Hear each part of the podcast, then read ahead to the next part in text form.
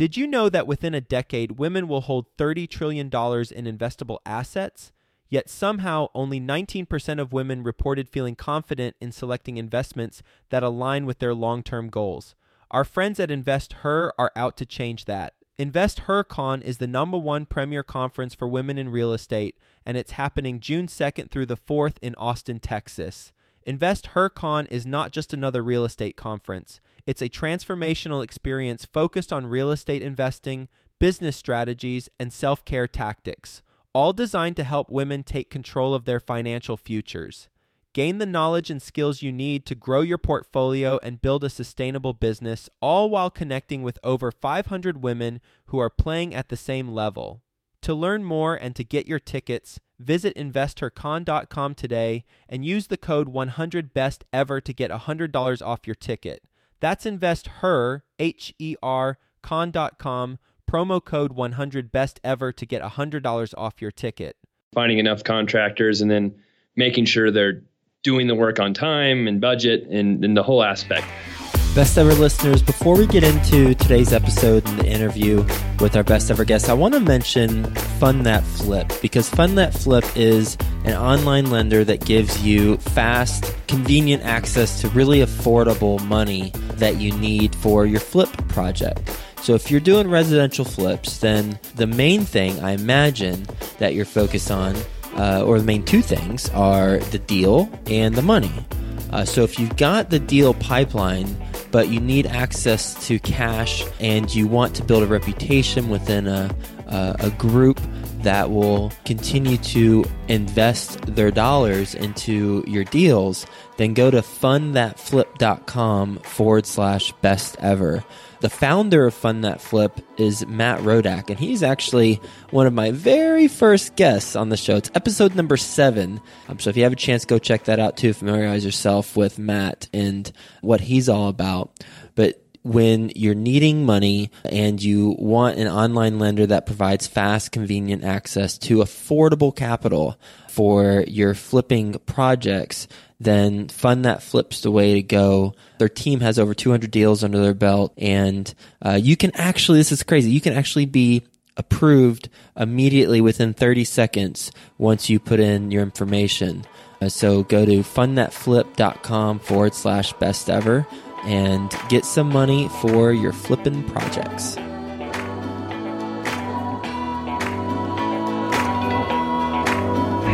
Hi, best ever listeners. Welcome to the best real estate investing advice ever show. I'm Joe Fairless, and we have a special segment for you. It is Saturday, so first off, hope you're having a best ever weekend and happy Saturday. Um, because it's Saturday, we're going to do a special segment called Situation Saturday, where we put our best ever guests in a specific situation that they have overcome and they talk to us about how they overcame it. And the whole purpose is when you come across a situation or a situation like this, how will you approach it? And you'll have a step by step guide for how to come out successfully. So with us, we've got Mark Ferguson. How you doing, Mark? I'm doing great, Joe. How are you? I'm doing great as well. So nice to have you on the show again, Mark. It gave his best ever advice way, way, way, way, way, way back on episode 57. That's 57.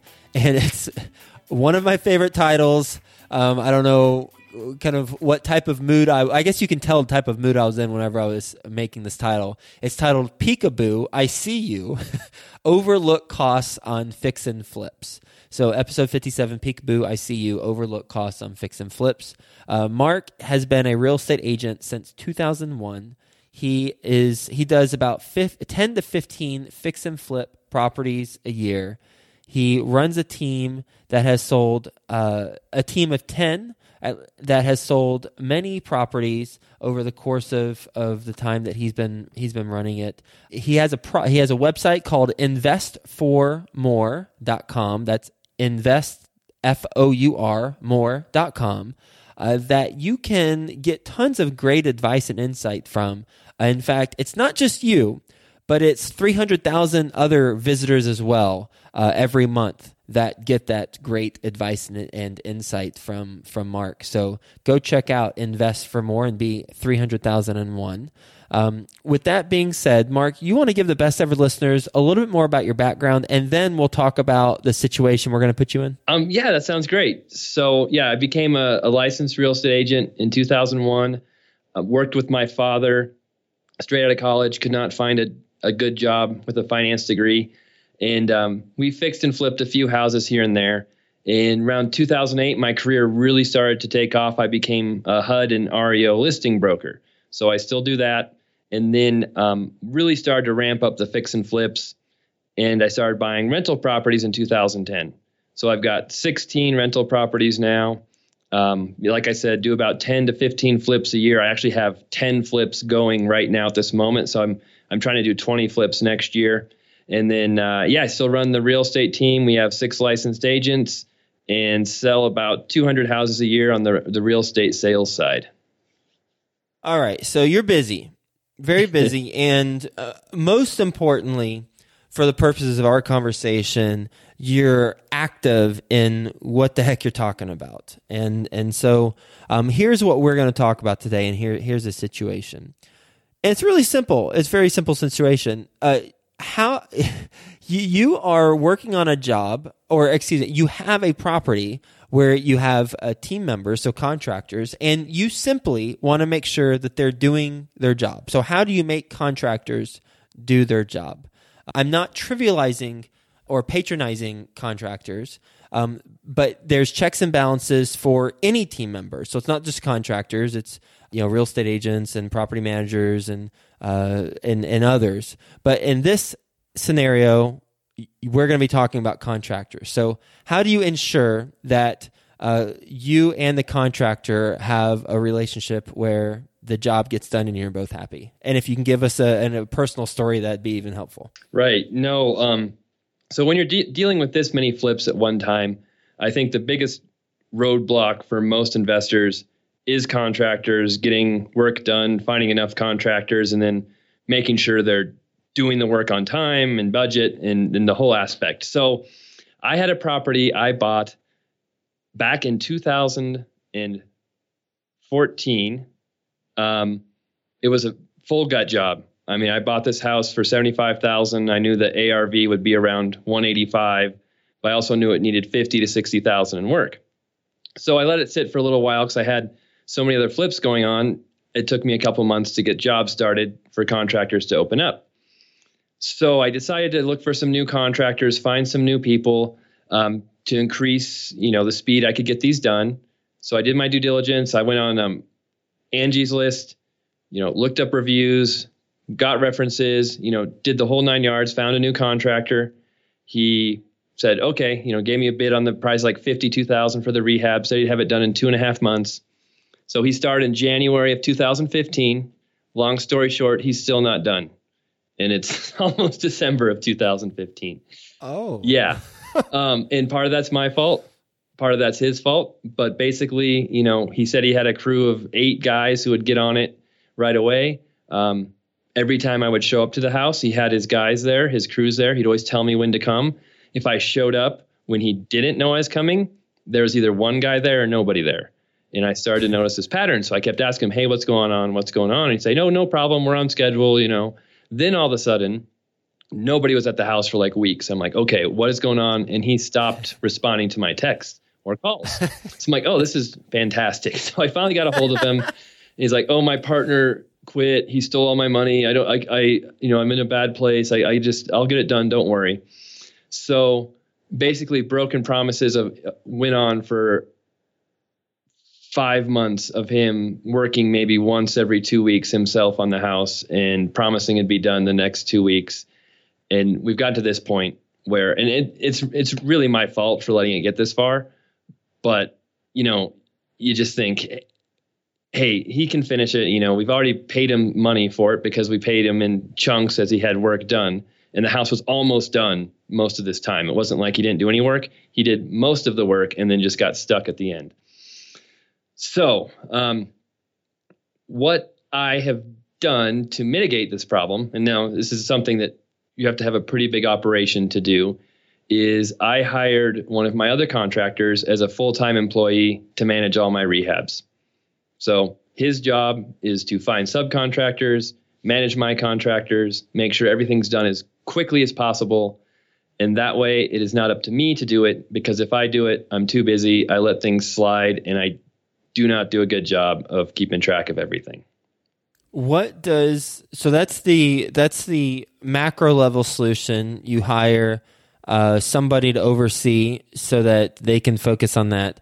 Now the the question becomes what are they doing if if time were no object for you? Um, and and you wanted to do this. Um, which i probably need to throw that in there. Uh, what what are they doing or what would you be doing um, whenever you're managing the contractors? Right. So the first thing i'll start with is coming at it from like a brand new investor who's never hired a contractor. Um, one you want to pick one that has good reviews. Check out Yelp, pay the few bucks it costs for Angie's List, search Google for reviews on contractors because usually something pops up. And this guy had awesome reviews from everybody. That's why I thought I was golden, and that probably hurt me too because I didn't keep as good an eye on him as I should have. So that's the first step. The second step is to always get references from your contractor. So have him give you names and numbers of people they've done work for before it helps, you know, if you have a multiple people, um, maybe some investors and homeowners, so you can get an idea of the work they do. If it's possible to go see them at a job site and see the quality of work they're doing now, that is awesome. But sometimes it's not feasible. But that's another way. And I would always get bids first before you have a contractor do any work. Show them the property, bring them in to give you a full bid. Make sure you're on the same page about what needs done, what doesn't need done I will tell you another quick story, which was hilarious.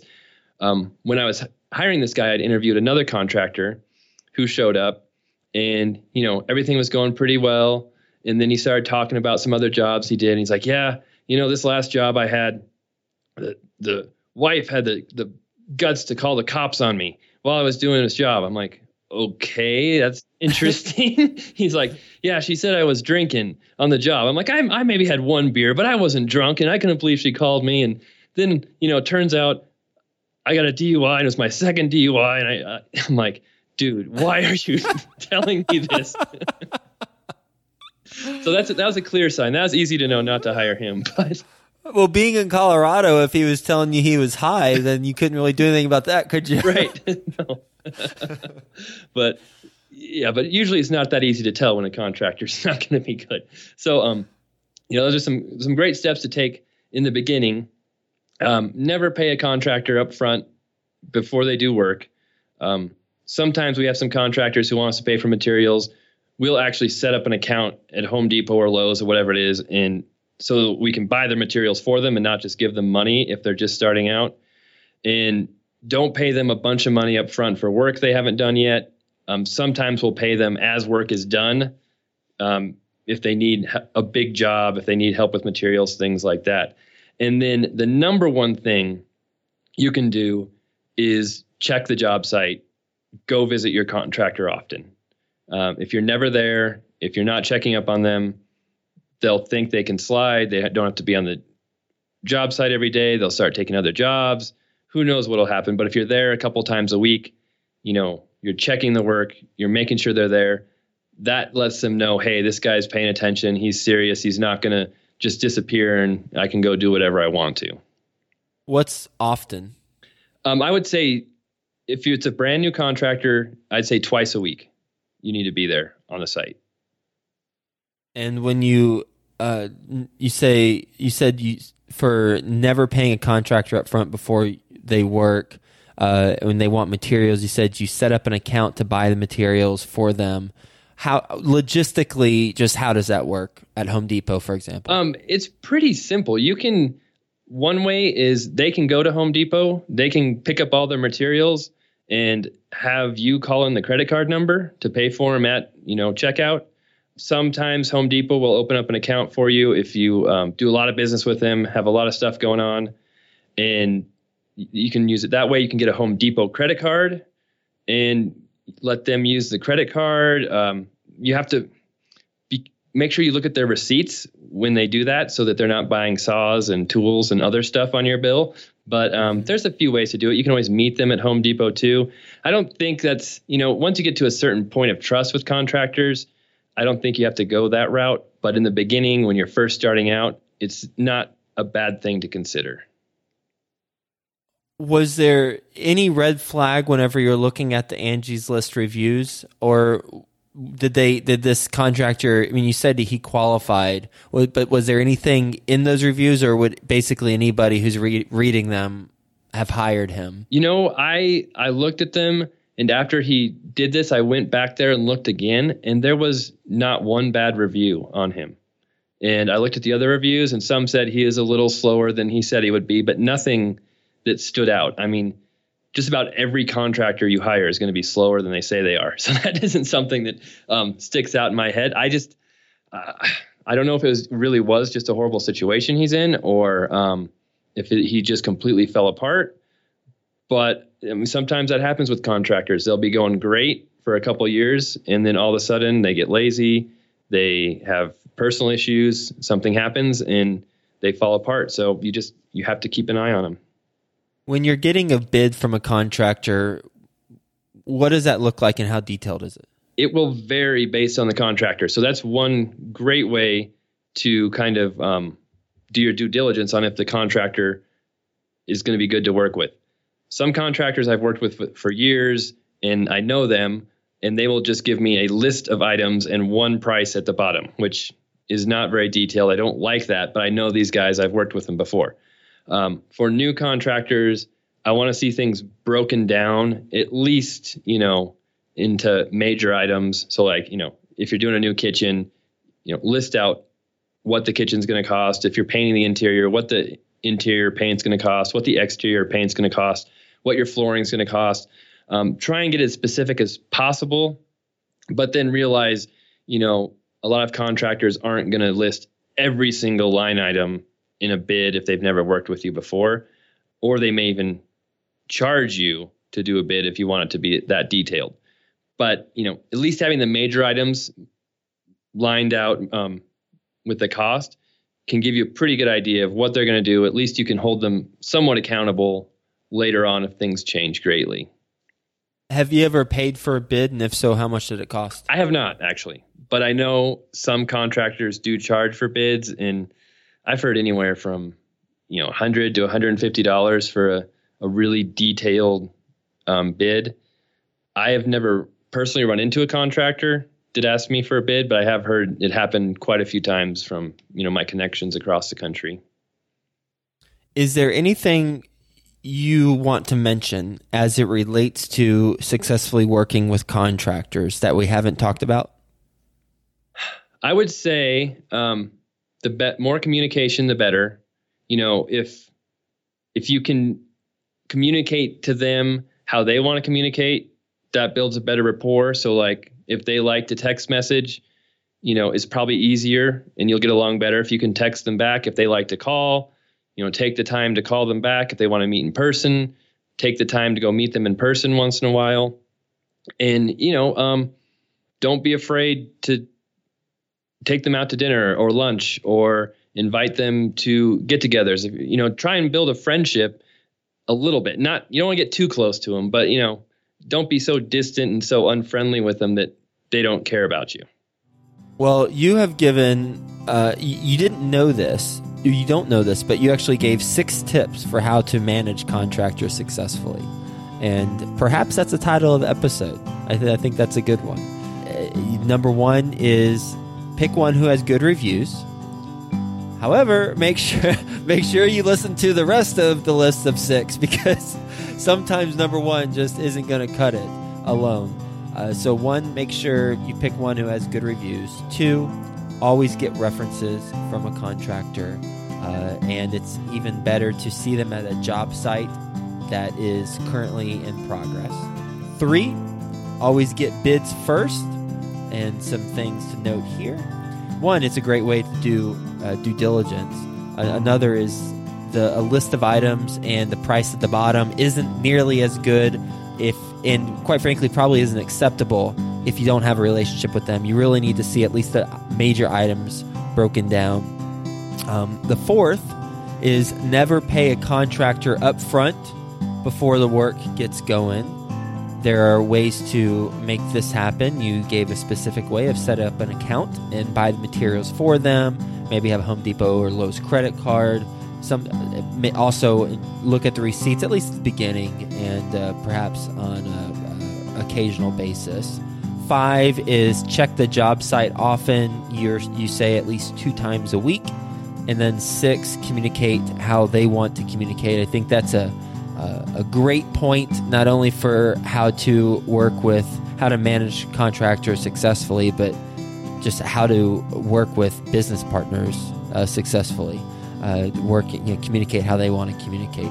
So thank you for for giving these uh, the, these six ways to manage contractors successfully. Um, thanks for being on the show again. And what's the best ever way the best ever listeners can reach you, Mark? Um, yeah, no, thanks for having me on the show. Um, my blog is really the best way to reach me. So investfourmore.com. Uh, you can always email me to mark at investfourmore.com. And again, like you said, that's invest, F O U R more.com. Awesome. Well, Mark, have a best ever weekend, and I will talk to you soon. Great. Thanks, Joe. You have a great weekend too.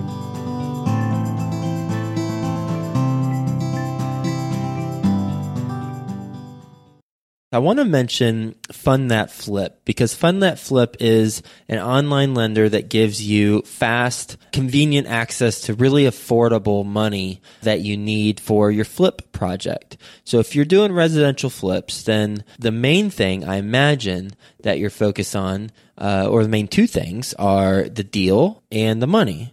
Uh, so if you've got the deal pipeline, but you need access to cash and you want to build a reputation within a, a, a group that will continue to invest their dollars into your deals, then go to fundthatflip.com forward slash best ever.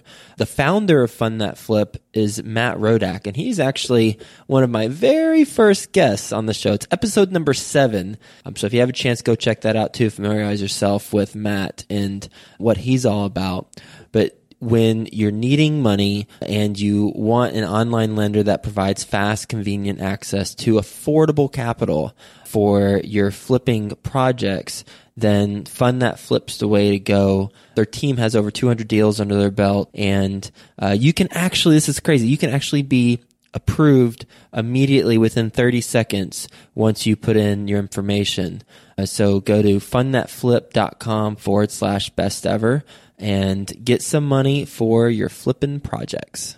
Best ever listeners, join me in subscribing to the Family Office podcast. The host, Richard Wilson, you can learn more about him, episode 447. The reason why you'll want to subscribe and listen to this podcast is he talks about how billionaire families think and how to attract the ultra wealthy into your business. The Family Office Podcast.